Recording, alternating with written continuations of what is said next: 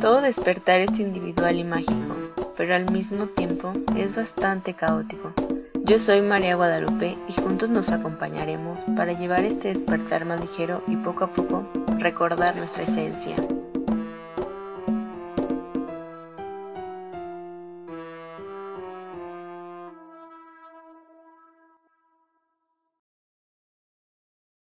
Bienvenidos a este episodio de Despertando Ando. El día de hoy vamos a hablar de un tema que está muy de moda, pero en realidad creo que no se aplica como tal. Y para esto está aquí César y vamos a hablar sobre el minimalismo. ¿Cómo estás, César? Hola, María. Muy bien. Muy agradecido de su invitación y de pasar este momento conversando. Que a ti gracias por aceptar esta charla y hablarnos sobre lo que sabes sobre el minimalismo, y comenzaremos con una pregunta. ¿Qué es para César el minimalismo? Muy buena pregunta, y de hecho me ayuda bastante el que digas qué es para César, o sea, qué es para mí el minimalismo, porque hoy por hoy creo que existen tantas definiciones de minimalismo como personas puedan existir en el planeta. De hecho, el minimalismo en esencia, en origen, es una corriente artística, arquitectura, cuestiones visuales, ¿no? Y el estilo de vida minimalista se presta, ¿no?, momentáneamente la definición del minimalismo en estas cuestiones estéticas, que dice que es enfocarse en lo esencial, eliminando o disminuyendo lo superfluo. Y para mí es eso, enfocarse en lo esencial, eliminando o disminuyendo lo superfluo. Y de ahí ya vendrá qué cosas son superfluas, qué cosas son esenciales, ya las definiciones y prioridades las tendrá cada persona, ¿no? Es eso, básicamente tratar de priorizar alguna cosa, pero eliminando todo aquello que es superfluo, básicamente eso. Como la típica palabra de menos es más. ¿Qué tan cierto es esa frase? De hecho, mi blog se llama así, menosesmasblog, y a mí me parece que es completamente acertada. En general, menos cosas, menos cuestiones que tengas tú que gestionar, que tener, que estar pendiente, te resulta bastante más liberador, te resulta bastante más, incluso hay algunas personas que dicen sanador o que sana, ya queda en cuestiones de cada persona. Pero sí, definitivamente, no es, ahora hay un tema, no es necesariamente tener menos, ¿no? Es tener menos de lo que te sobraba, porque a nadie le gusta la escasez tampoco, a nadie le gusta vivir en un tema de escasez, entonces es menos de lo que te sobraba, ¿no? Es bastante más liberador, entender que no necesitas de tanta cosa para estar bien, para estar en tranquilidad, ¿no? Sí, porque fíjate que, en lo personal a mí me pasaba mucho de que veía mi closet y sentía tanto estrés abrirlo porque veía tantas cosas, veía a mi alrededor tantas cosas y yo misma me absorbía, decía, es que esto no me está haciendo feliz, hasta que yo soy de las personas que cada mes o cada cierto tiempo saca ropa porque no se siente muy a gusto. Y porque sabe que hay ropa que no se va a poner. Entonces, esto que mencionas de que a nadie nos gusta vivir en escasez, sí, pero creo que es necesario vivir con lo que nos hace feliz. Inclusive hay personas que con una simple prenda son felices y no se absorben tanto y no se dirigen tanto hacia el consumismo, que ahorita, híjole, creo que también tenemos que parar un poco ese término de consumismo y volvernos más minimalistas, porque la vida está así. Y entre más consumas, más te acabas. No sé cómo veas tú eso. Correcto, es que totalmente. Porque de alguna forma, lo que para mí podría ser escasez, para otra persona no, ¿verdad? Porque yo estoy contento con mis pocas prendas de vestir, mis zapatillas, mis zapatos que los mando a arreglar al señor zapatero. Yo estoy contento con eso. Para alguien, de repente, es esta cantidad de cosas que tengo yo, diría, no, eso es escasez, yo no puedo vivir así. Pero bueno, no me he muerto, estoy bien, al menos bromeo yo a veces por el Instagram, que cuando me ven en la calle me tiran una moneda porque parezco indigente, pero no es así, es una broma. Es una broma. No me he muerto, voy a reuniones sociales, tengo amistades, voy a algunos eventos, sociabilizo y con estas pocas prendas de ropa que tengo, o sea, es posible, es posible. Y efectivamente, esto también parte de nace en todo caso de una idea de tratar de no consumir tanta cosa. Todas las cosas, absolutamente todas, hasta esta llamada que estamos teniendo, deja una huella en el planeta. Todo, absolutamente todo, hasta respirar deja una huella en el planeta. Absolutamente todo. Y si ya de por sí la existencia del ser humano va a dejar una huella en el planeta, o sea, ya tratemos de que no sea una huella tan grande. Ya, o sea, nuestra existencia ya deja una huella. Entonces, vamos, aminoremos algunas cosas que podemos, ¿no? Hay algunas cosas que inevitablemente vamos a tener que consumir. Vamos, es inevitable. Pero aminoremos otras cosas, poquito a poquito. Esa es la idea, ¿no? Sí, porque, ay, es que la verdad a mí me vuela mucho la cabeza el hecho de que veo a personas, conocidos, que sé que tienen un montón de cosas que no tienen ni siquiera la finalidad, no, o sea, no lo usan como deberían de usarlo y los compran, sí, solo un pequeño rato y lo abandonan, ¿no? Lo dejan, no sé, en su closet, lo dejan abajo de su cama y dura años ahí, cuando lo mejor eso, ¿por qué no donarlo hacia una persona que sabes que sí lo va a ocupar porque tú no lo ocupaste, no le diste la utilidad necesaria a eso? Y ahí simplemente se está echando a perder, como acá se dice, porque pues no lo usas como deberías de hacerlo. Totalmente. De hecho, siempre suelo decir que tus por si acasos, las cosas que estás guardando por si acasos, o tus algún día los usaré, no son por si acaso y no son algún día los usaré para otra persona. Podrían ser urgentes y súper necesarios. Sobre todo, no sé, en épocas de frío. Dices, no, ese saco, este abrigo, lo voy a usar, en algún momento lo usaré, ¿no? Oye, de repente alguien está literalmente muriéndose de frío, podría servirle a esta persona, ¿no?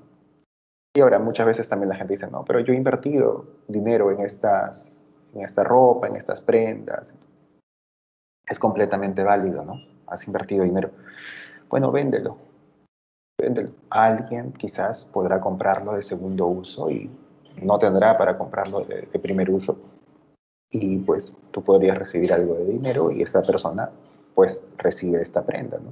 Hay mil formas de intentar no despojarse, sino intentar dar, intentar compartir, intentar entender de que pues no somos lo que tenemos, somos mucho más allá de las cosas que tenemos. Y no solamente cuestiones materiales, ¿no? Etiquetas, pues, estudios, trabajos, dinero en la cuenta de banco. O sea, somos muchísimo más allá de todas las cosas que tenemos, ¿no? Y eso es. Sí, y sí, lamentablemente en estos tiempos, en esta época, creemos ser lo que tenemos, como mencionas, y no es así. Como, bien dices una palabra, somos más que eso. Inclusive, hace poquito leí en una persona que sigo en Instagram sobre todo esto de despertar de conciencia y pues habla temas fuertes, y leí una frase que ella menciona sobre que el cuerpo humano no está diseñado ni siquiera para vestir, no está diseñado ni siquiera para comer, pero nos han estado acostumbrando a eso justamente para consumir, para generar riquezas a otras personas y que pues nosotros no estemos como en sintonía tanto con ellos, ¿no? Porque nosotros le damos y al final, ¿no? Como mencionas, quedamos en uno de escasez de, ya gasté en esto, bueno, ya gasté mucho en esto, no, ¿cómo lo voy a desperdiciar si me quedó muy caro, ¿no? Lo voy a guardar. Entonces también digo, no, o sea, ¿por qué? Si compras algo es para utilizarlo, o ¿por qué no darle el uso que es, o a lo mejor reciclarlo si no te pareció, si compraste una prenda y no te quedó, pues a lo mejor puedes hacer otra cosa o darlo a alguien, ¿no? Claro, ahora, de hecho yo también he escuchado algo similar alguna vez en el Instagram, que es donde más muevo, o sea, más me muevo y es donde inició este proyecto ya hace un tiempito. Alguna vez una persona que practica el nudismo me dijo que el primer apego de una persona era la ropa, la vestimenta, por tapar sus partes pues íntimas, pudendas, no sé cómo decirle. Y era el primer apego. Y que desapegarse de eso, sí era como que, bueno, era un tema mental fuerte para algunas personas. En este caso, para esta persona no lo era. Pero había leído tanto que decía, sí, yo puedo andar tranquilamente. Si es que pudiese andar en la calle completamente en desnudez, pues lo haría. Pero no es socialmente aceptado en este momento, ¿no? Y también he escuchado lo otro, que había una persona que practica el budismo, que me decía que la comida en grandes cantidades es un apego también que ha sido aprendido. Y por eso es que los budistas entiendo que comen una vez o dos veces al día, no estoy muy al tanto. Y era pues también estas ganas de consumir y consumir más. Ahora, yo, si bien he leído estas cosas, pues yo también soy consciente de que vivo en una sociedad, vivo en la capital de Perú, en Lima. Soy consciente que también a veces tengo ciertos excesos, tengo ciertos consumos de más, porque soy humano, porque soy una persona, claro, porque no soy una máquina. Y lo más importante es que no me esfuerzo a ser alguien que no soy. A mí sería inconcebible practicar el nudismo porque me muero de vergüenza. Y también, pues, me gusta comer algunas cosas ricas y comer en Perú es muy rico. Pero dentro de estas cosas, soy consciente de, por ejemplo, como te decía, de la ropa, pues que la tengo ahí, la que uso, ¿cierto? Y si es que hay algo que está mal, pues se arregla, se puede coser, se puede, no es necesario comprar otra cosa. Y en la comida, por ejemplo, soy consciente de qué cosas también estoy ingiriendo, tanto porque me gustan y también por el impacto que tienen, ¿no? Nosotros, y siempre digo, sin juzgar a nadie y sin juzgar la dieta que lleve alguien, en casa no compramos productos de origen animal. ¿Por qué? Porque fue un tema que a nosotros nos pareció lo más adecuado, a nosotros. Claro. Si habrá otra persona que sí lo haga, pues está en su derecho, todo bien. Pero a nosotros no, entonces somos conscientes dentro de estos temas, dentro de la vestimenta, dentro de la alimentación, todo eso somos conscientes de tratar de disminuir un poquito menos el impacto que tengamos como seres acá, ¿no? Oye, ¿y cómo ha cambiado César del pasado consumista a César ahora que se va vuelto un poco más consciente de lo que sí compra? Pasa que yo sigo siendo la misma persona, sigo siendo César. Claro. Y de hecho fue un error en el que caí al principio, en el que yo pensé, yo veo a todas las personas que practican el minimalismo, que son zen, están meditando, y están súper tranquilas y todo. Entonces yo también debería ser así. Pero no soy. Yo soy bastante más jovial, bastante más bromista. Tengo altibajos, a veces me siento bien, a veces me siento mal. Entonces, pero sí entendí que todo era un proceso gradual. Y yo empecé a practicar el minimalismo desde el 2016, en el que me mudé con mi esposa. Y si comparamos a la persona que era el 2016, a inicios del 2016, versus ahora, ¿okay? Me parecería incluso una comparación injusta, porque la persona del 2016 no había pasado por las cosas que ha pasado el César de hoy en esos 5 años, ¿okay? No había pasado por una pandemia mundial tampoco, no había pasado por un sinfín de cosas. Entonces yo sigo siendo la misma persona en esencia. Han cambiado mis hábitos. Quizás mis hábitos sean un poco más amables, quizás mis hábitos sean un poco más conscientes, pero yo como persona pues sigo siendo en esencia la misma persona. ¿Tengo mejores hábitos quizás? Sí. Básicamente creo que va por ahí el tema. Sí, sí. Qué bonito lo que dices, porque creo que muchas personas sí vemos el cambio. Bueno, en lo personal yo he visto mucho mi cambio en lo que era 2016 a lo que soy ahorita. Y qué bonito que dices que sigue siendo César en esencia, porque es... Bueno, ahorita me cae el 20 de que siempre somos la misma esencia, ¿no? Más Solo vas cambiando la forma en la que a lo mejor ves las cosas, la forma en la que a lo mejor consumes.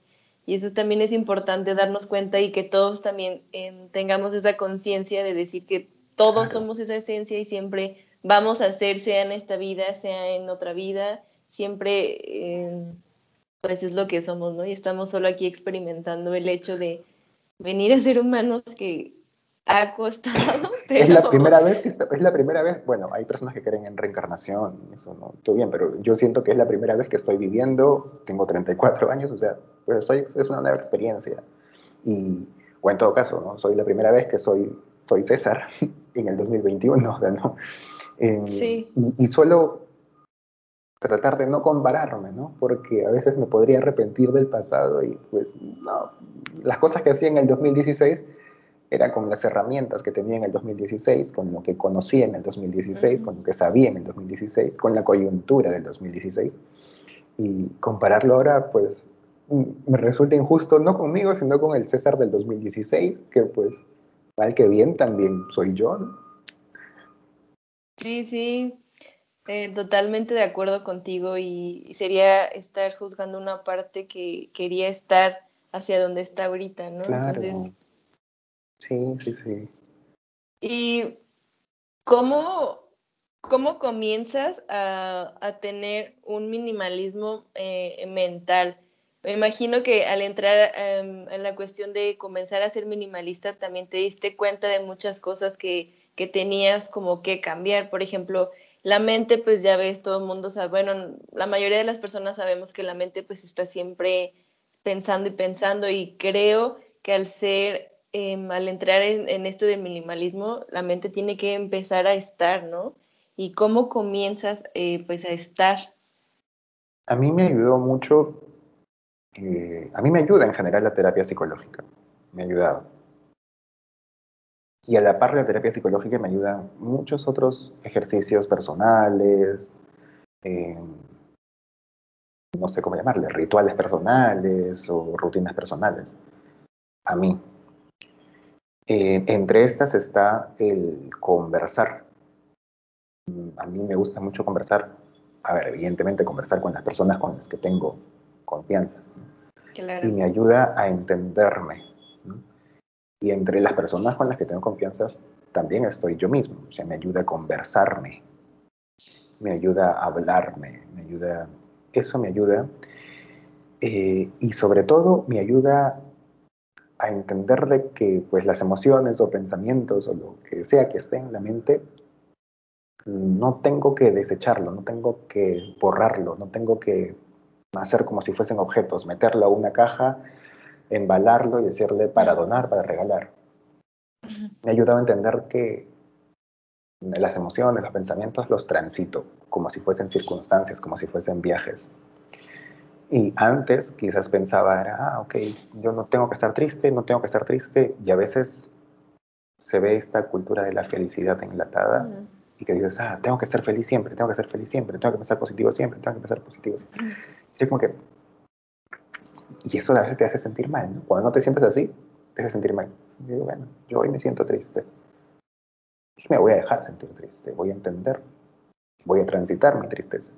Entonces entendí, evidentemente, después de terapia y después de conversaciones con profesionales de salud mental, entendí que pues, es transitar las cosas, es transitar estas circunstancias, es transitar, si estoy en tristeza, transitar, si estoy un poco en ansiedad, también transitarla.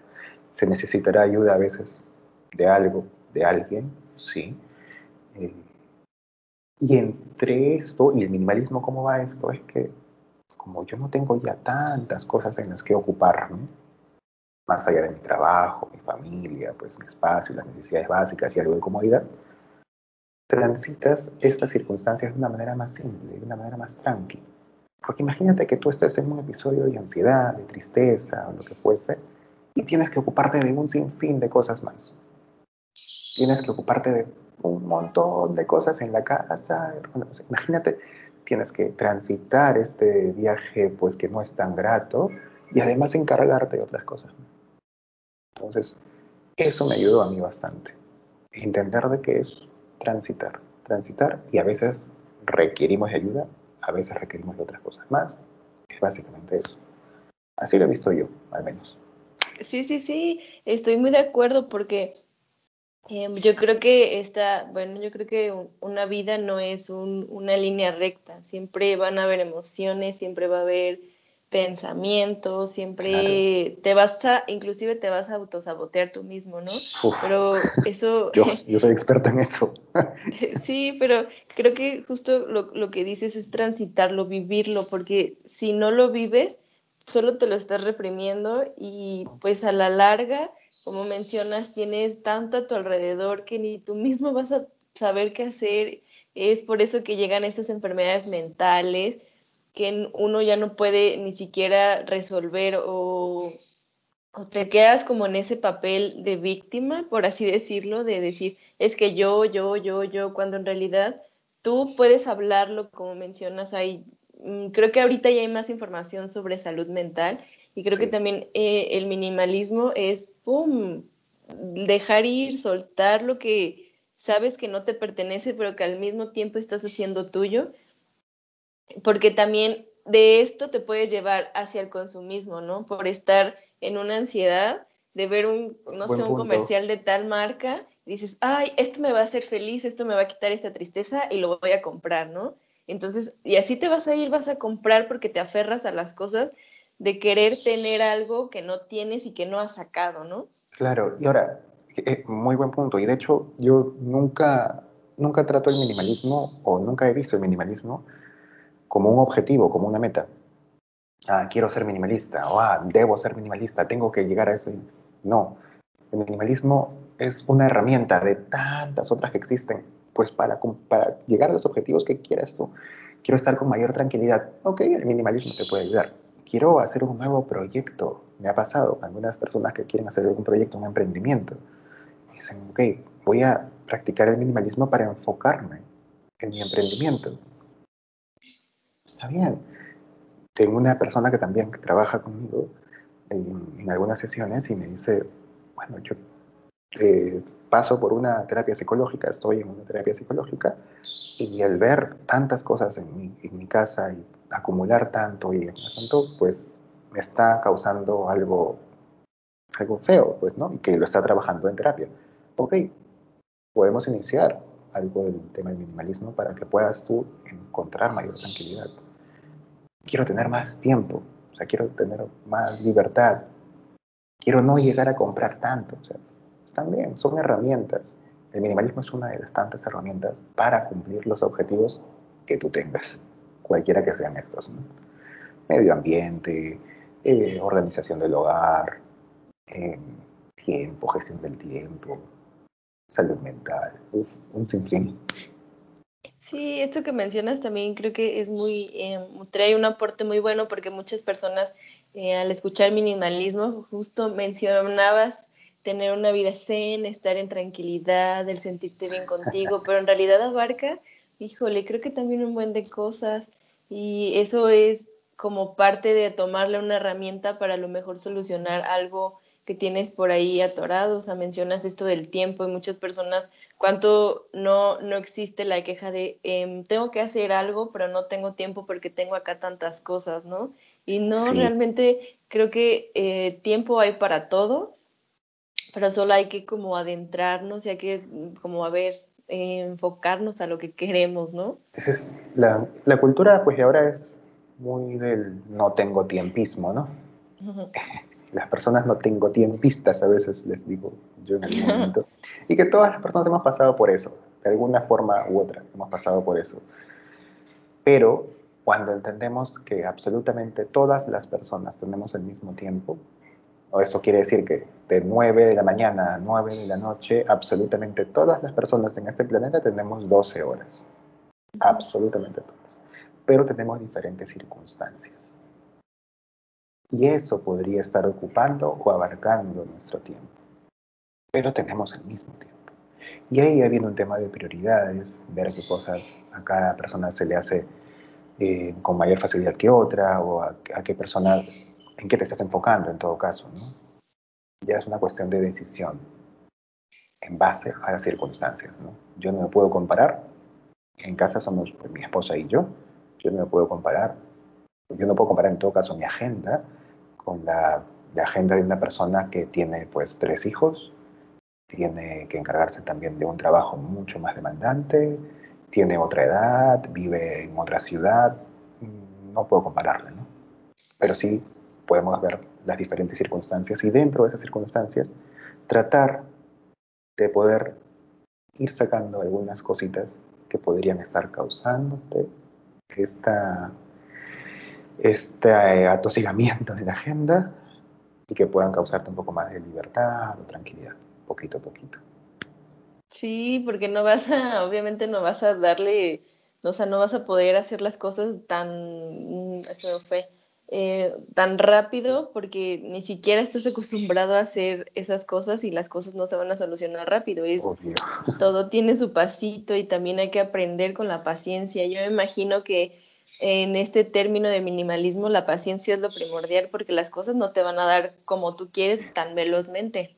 Mi superpoder es la paciencia, de hecho. A ver, pásanos un poco más. Y es que hoy por hoy es un superpoder, ¿no? Es un don. Sí. Y de verdad que es una cuestión de trabajo, una cuestión de entender que hay cosas que no dependen de ti. Uh-huh. ¿No?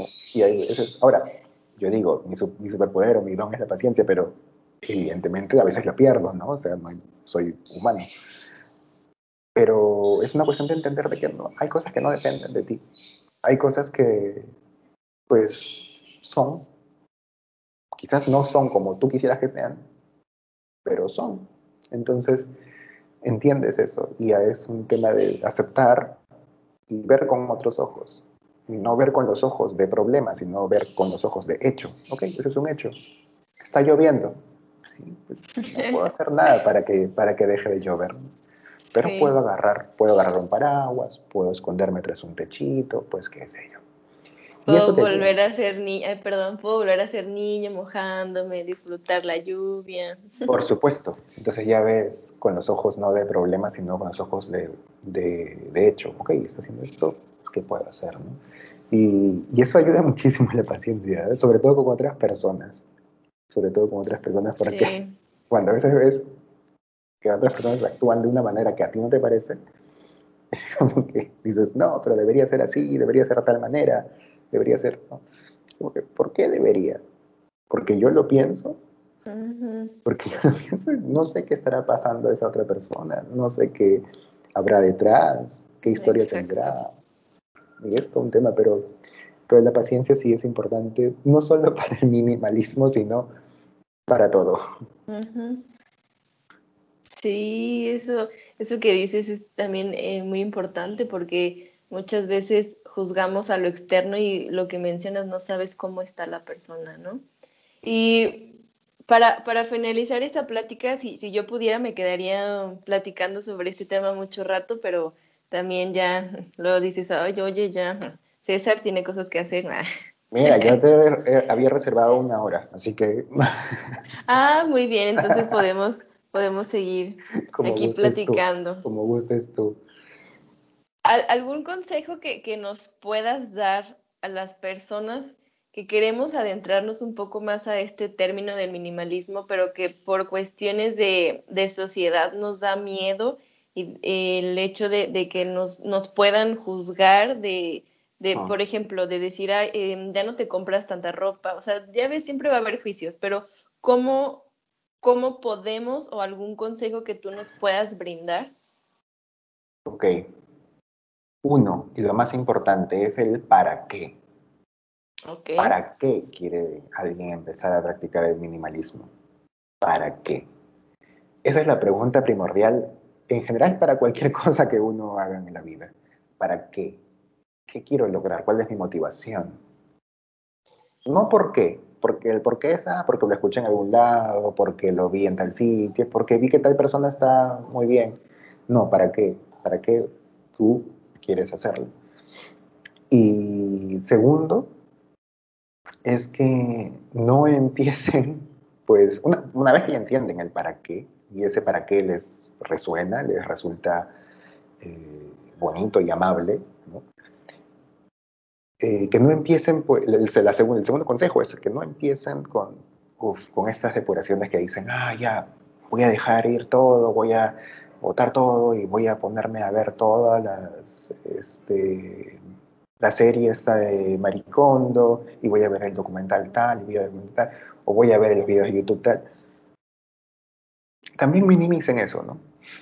Porque también estarían acumulando información. Entonces, primero, empiecen por algo simple. Dejen ir algo tan simple como un objeto de repente que ya no usaban, que ya no quieren usar, que ya no les resulta valioso, o un adorno que ya no les causa placer, no queda en su espacio. Dónenlo, regálenlo o véndanlo. Uno siempre es mejor que cero. Entonces, si quieres empezar, empieza por uno. ¿Por qué? Porque no hay inicios grandes ni pequeños en ningún caso. Una piedrita podría causar una avalancha tremenda que destruya toda una ciudad. Y empezó por una piedrita. Quizás este objeto pequeñito que tú dices, ya no sé, puedes donarlo. Quizás esa acción pequeña puede ser el inicio de algo grande. Eso es lo que siempre trato de mencionarles a las personas. Y la tercera es que no quieran ser minimalistas. Que no busquen ser, sí, soy minimalista, o, sí, soy eso. No busquen ser eso. Busquen estar en tranquilidad. Pues si es que el minimalismo les ayuda a eso, en buena hora. No tienen que, sí, soy minimalista. He visto acá que tengo que hacer esto, ah, sí, soy minimalista. Practico el minimalismo. Pero la idea es que busques la tranquilidad. Que busques estar en tranquilidad. Es eso. Básicamente, son las tres cosas que suelo decir a las personas que quieren iniciar. Qué bonito. Nunca había pensado esta parte de estar buscando, porque muchas veces por querer estar buscando algo nos perdemos. Y por querer nos aferramos tanto y no vemos qué tan grave es, ¿no? Cuando simplemente solo hay que dejarnos ser y hay que dejarnos llevar. No hay que también como tanto estresarnos en el hecho de es que ya no soy minimalista porque me aferré tanto a algo que no lo puedo sacar, pero lo quiero sacar, pero no puedo. Entonces habrá su tiempo, ¿no? Todo es a su tiempo, y si no puedes eliminar algo porque te sientes muy aferrado a eso, elimina otra cosa, ¿no? A lo mejor algo que le tengas tanto, que te recuerda al ex o al, no sé, algo. Eso claro, es lo primero que tienes que eliminar. Es que claro, a ver, las personas suelen querer empezar algún proyecto, objetivo, meta, con lo más difícil, ¿no? Dicen, sí. Ah, ya, tengo que sacar, alguna vez me pasó, tenía una clienta en la que me decía, quiero sacar este mueble, y era un mueble, pues, muy bonito, esos de madera antiguos, pesados, ¿no? Quiero sacarlo, ya no puedo, y necesito venderlo porque era una madera buena y costaba, pues, algo de dinero. Digo, sí, y esto me tiene atrapado. Pero estás comenzando por mover algo que es del tamaño de un transformer.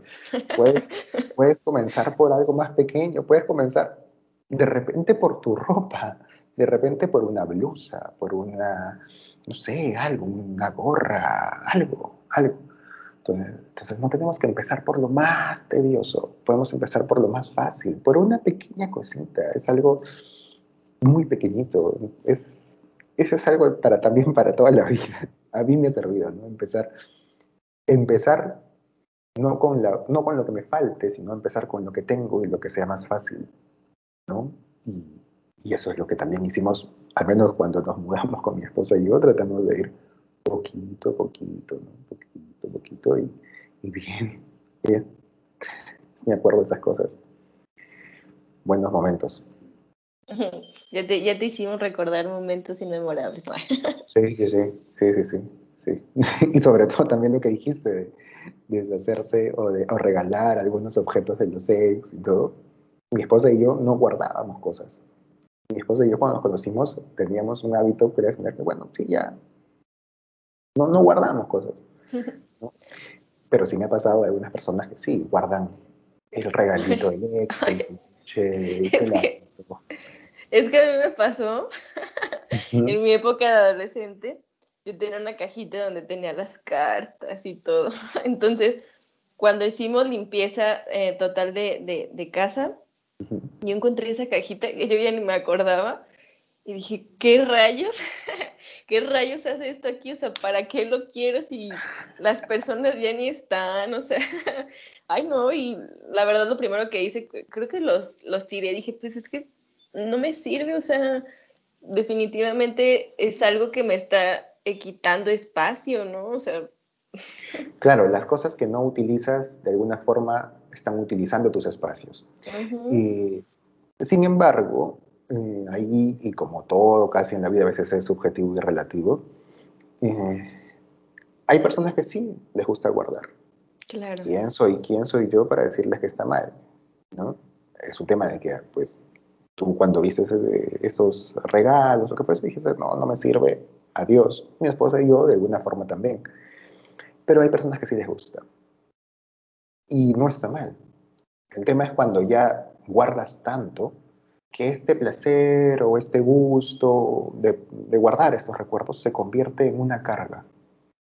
Si es que ya me ha pasado, que si hay personas que ya guardan tantos recuerdos que ya no tienen ni un espacio libre en su pared. O sea, no puedes colgar un cuadrito más porque ya no hay más espacio.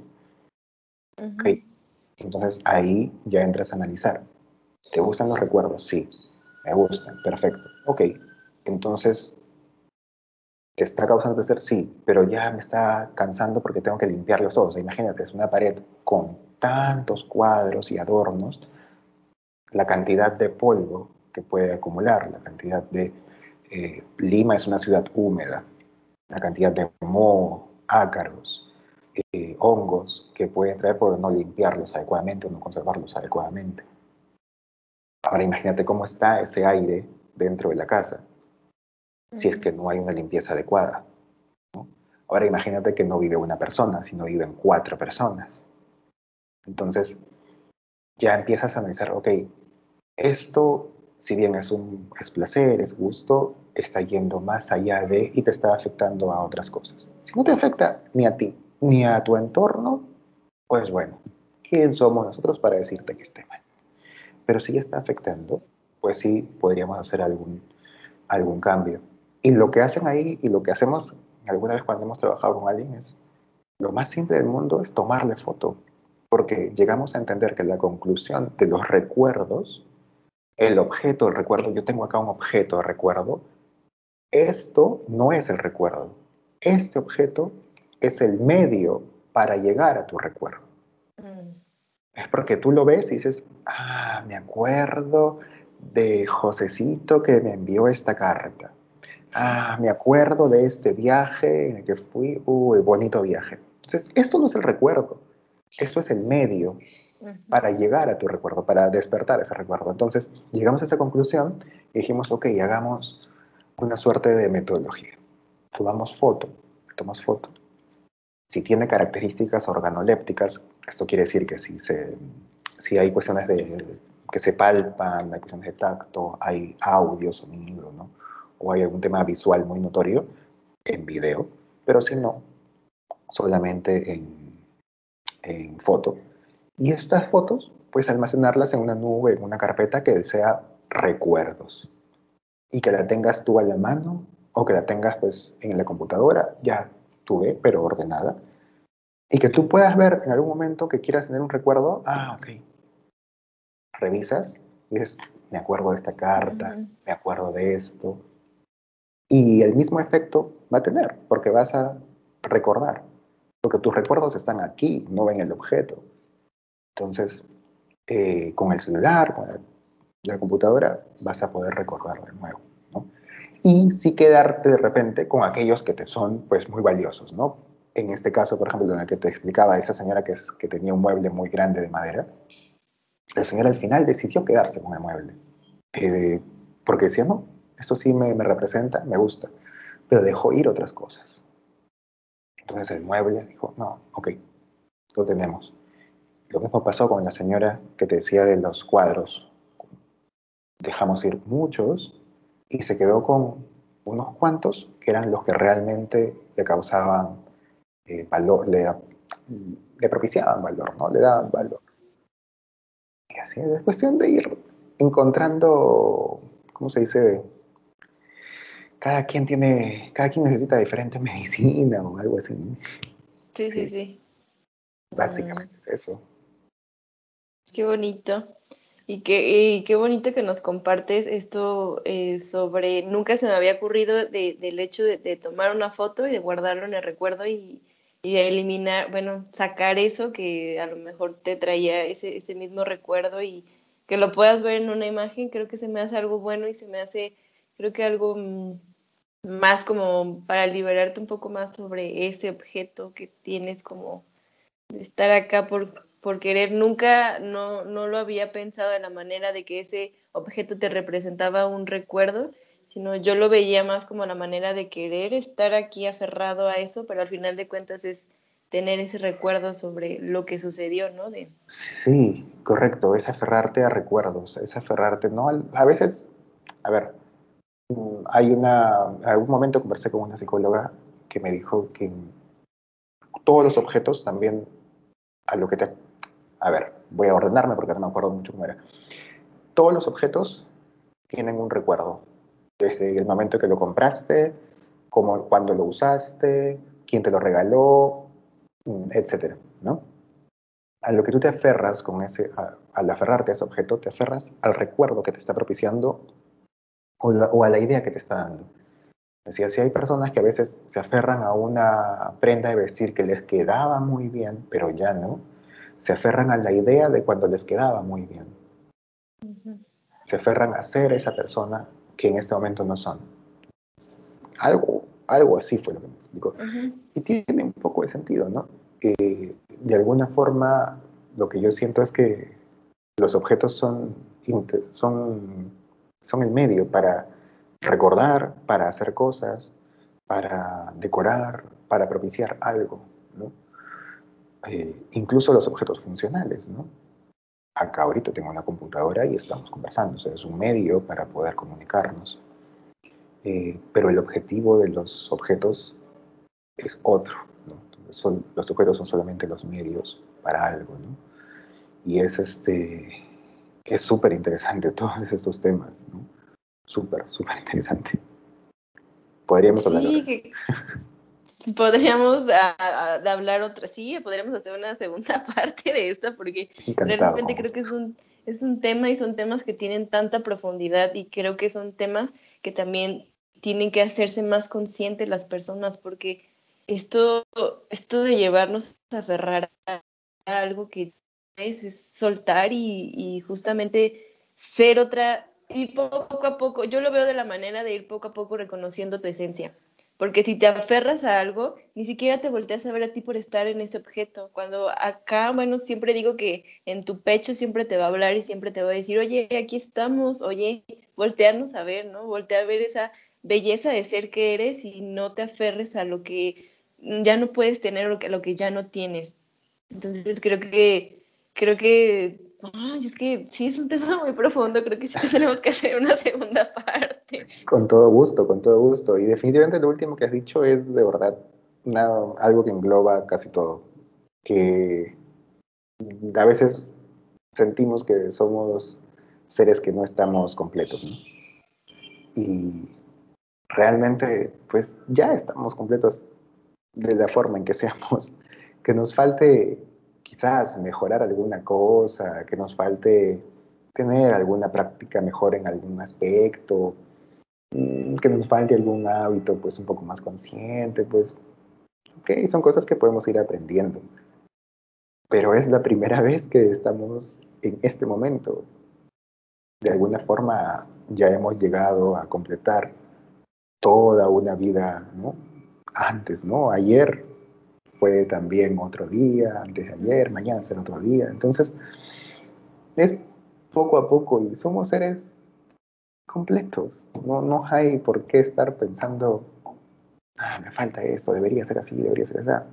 Sí, vamos, siempre se puede mejorar, pero eso no quiere decir que no estemos completos, ¿no? Qué bonito.